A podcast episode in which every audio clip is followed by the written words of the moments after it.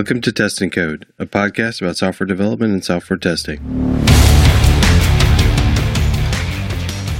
The story of how I came to find a good user interface for running and debugging automated tests is interleaved with a multi year effort of mine to have a test workflow that works smoothly with product development and actually speeds things up. It's also interleaved with the origins of the origins of the blog pythontesting.net and this podcast and the PyTest book I wrote with Pragmatic. It's not a long story and it has a happy ending. Actually, it's not over, but I'm happy with where we are now. I'm hoping that this tale of my dedication to, or perhaps obsession with, quality and developer efficiency helps you in your efforts to make your daily workflow better and to encourage you to try to increase the efficiency of those you work with. But first, thank you to those of you supporting me through Patreon and through the purchase of the PyTest book. If you want to help support the show, click the link in the show notes at testandcode.com slash 48. I use the funds to do things like pay for transcriptions of my hosting fee and my hosting fees and take my wife out for dinner occasionally because she puts up with all this podcasting, podcasting craziness and whatnot. I also want to thank uh, those of you who have purchased the, the book Python Testing with PyTest. Just this morning on Twitter, I received some feedback from Elizabeth McGraw, and this is what she said Excellent book, Brian Okken. The example program was perfect, and the link was right on. It has just the right amount of info to be both a good tutorial and a reference guide to, to the most used things when writing and running a PyTest. Thanks, Elizabeth.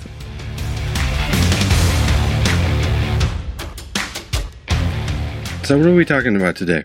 We're talking about a GUI for PyTest. And the story starts in 2010. In 2010, I switched jobs. Actually, I switched companies and jobs, in fact. Uh, both companies were electronic test and measurement companies, and both were using both of the teams I worked with were using Python for automated testing of the instruments. However, they had different frameworks.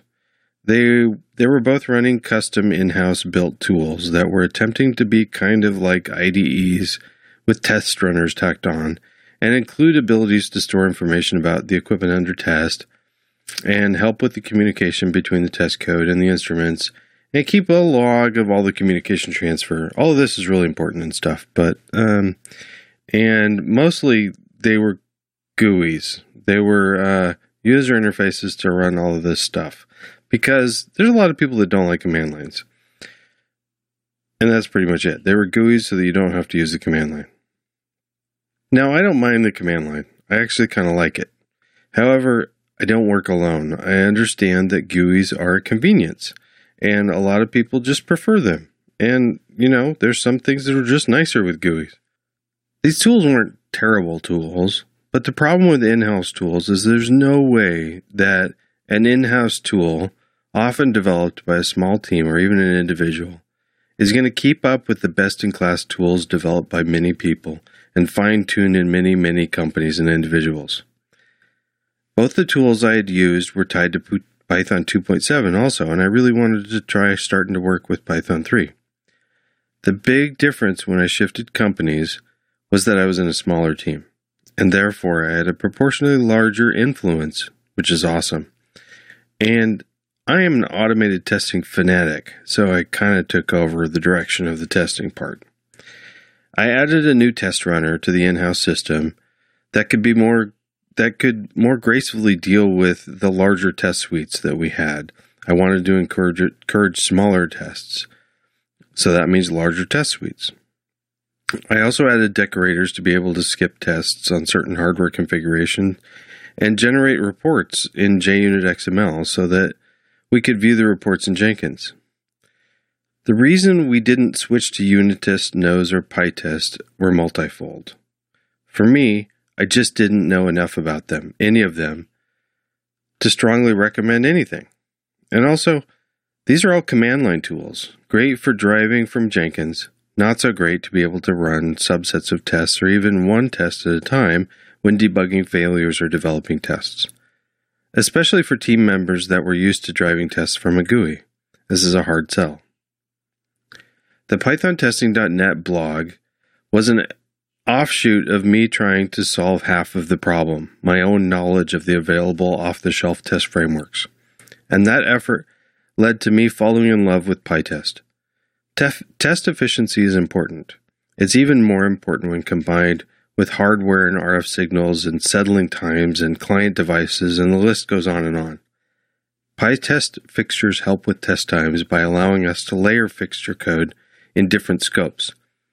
Connecting to an instrument can happen once over many tests, and multiple tests requiring the same waveforms can run together. The other huge help is the separation of failures. Fixtures, fixture failures are errors in PyTest. So we can separate real failures from couldn't get to the right state to test errors. Brilliant. PyTest wins. Fixture errors or fixture failures or errors, test failures or failures. They've separated. Awesome. About that same time though, came along the podcast and then the PyTest book. Because I wanted to share with everyone how best to get your head around PyTest so that it can help you with efficient and effect to be efficient and effective in your testing in the fastest time possible. Many of t- people have told me that they've read it in a couple of evenings, which is cool. So, did our team switch to PyTest? No, no GUI. I wanted to switch, and I'd solved the other issues like communicating with the instruments, keeping track of instrument information, logging the communication, etc., but still no GUI. And I didn't want to build an in house solution. I didn't really didn't want to support it, and I knew I couldn't compete with off the shelf things. During all of this research into testing frameworks and while writing the book, I had teamed up with another podcaster, Michael Kennedy, to produce Python Bytes podcast. Michael uses PyCharm, and at the time, I was a Vim user converted to Sublime with Vim emulation. I had no I didn't see any reason to switch to PyCharm until Michael intervened. In April of 2016, Paul Everett did a video about testing in PyCharm and used PyTest. Michael saw this video, knew Paul, and sent an email introducing me to Paul. PyCharm support for PyTest intrigued me, but I was skeptical. Efficient workflow is super important to me, and switching editors is a big deal. It's a big time hit to switch editors. However, Paul was kind enough to talk with me personally about the Vim emulation, the PyCharm support, I mean the PyTest support, and the future plans of PyCharm with respect to PyTest. Then I got excited and I tried it out in earnest. The support for PyTest wasn't stellar at first, but it was better than any other GUI solution I had at the time, so I started the transition in my team towards using PyTest for test framework for the test framework and PyCharm for t- test development and test debugging. The killer features of PyCharm for testing are 1. The ability to run tests at any level. All tests, a subdirectory, a single file, a single test, or even a single parameterization of a test. They also support running a class of tests, but we really don't use that much. You can also store a, a template set of command line options so that the on the fly run configurations that get created have the same command line options. PyCharm correctly parses fixtures from installed plugins, fixtures from conftest.py files, and file local fixtures so that you can jump to fixture code from the test code. You can rerun failed tests. You can debug the tests, meaning like you can run a debugger while you're running tests. This is very cool. So while during the test test run, you can look at the different variables, the different results that get get returned from different calls. It's just awesome. Also, did I mention the ability to run a single parameterization of a test? This is really important for us. We have huge parameterization lists for long running tests. Debugging a failure that occurs in only one parameterization is sped up so much by being able to just rerun the one that you care about at the time. And I would be remiss if I didn't mention the awesome responsiveness of the PyCharm development team. When I found issues with PyTest support, they jumped on it quickly. It was so cool. I even got a chance to meet them at the last PyCon, and they were really, at least a few of them, and they're really cool people.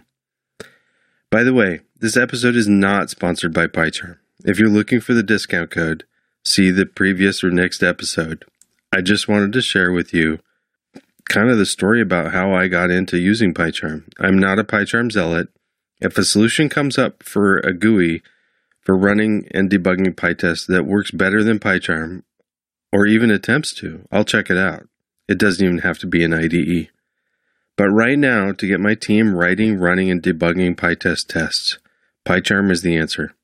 And not just the people writing the tests. I've got embedded C people that use other editors for C code. Sorry, JetBrains. C people are even harder to, to get to switch editors than Python people.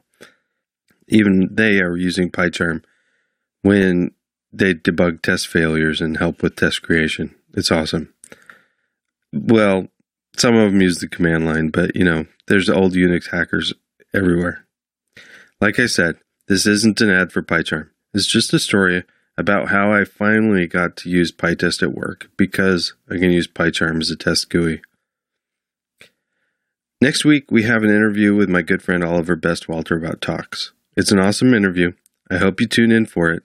Tox is simpler than you think it is and more powerful than you think it is.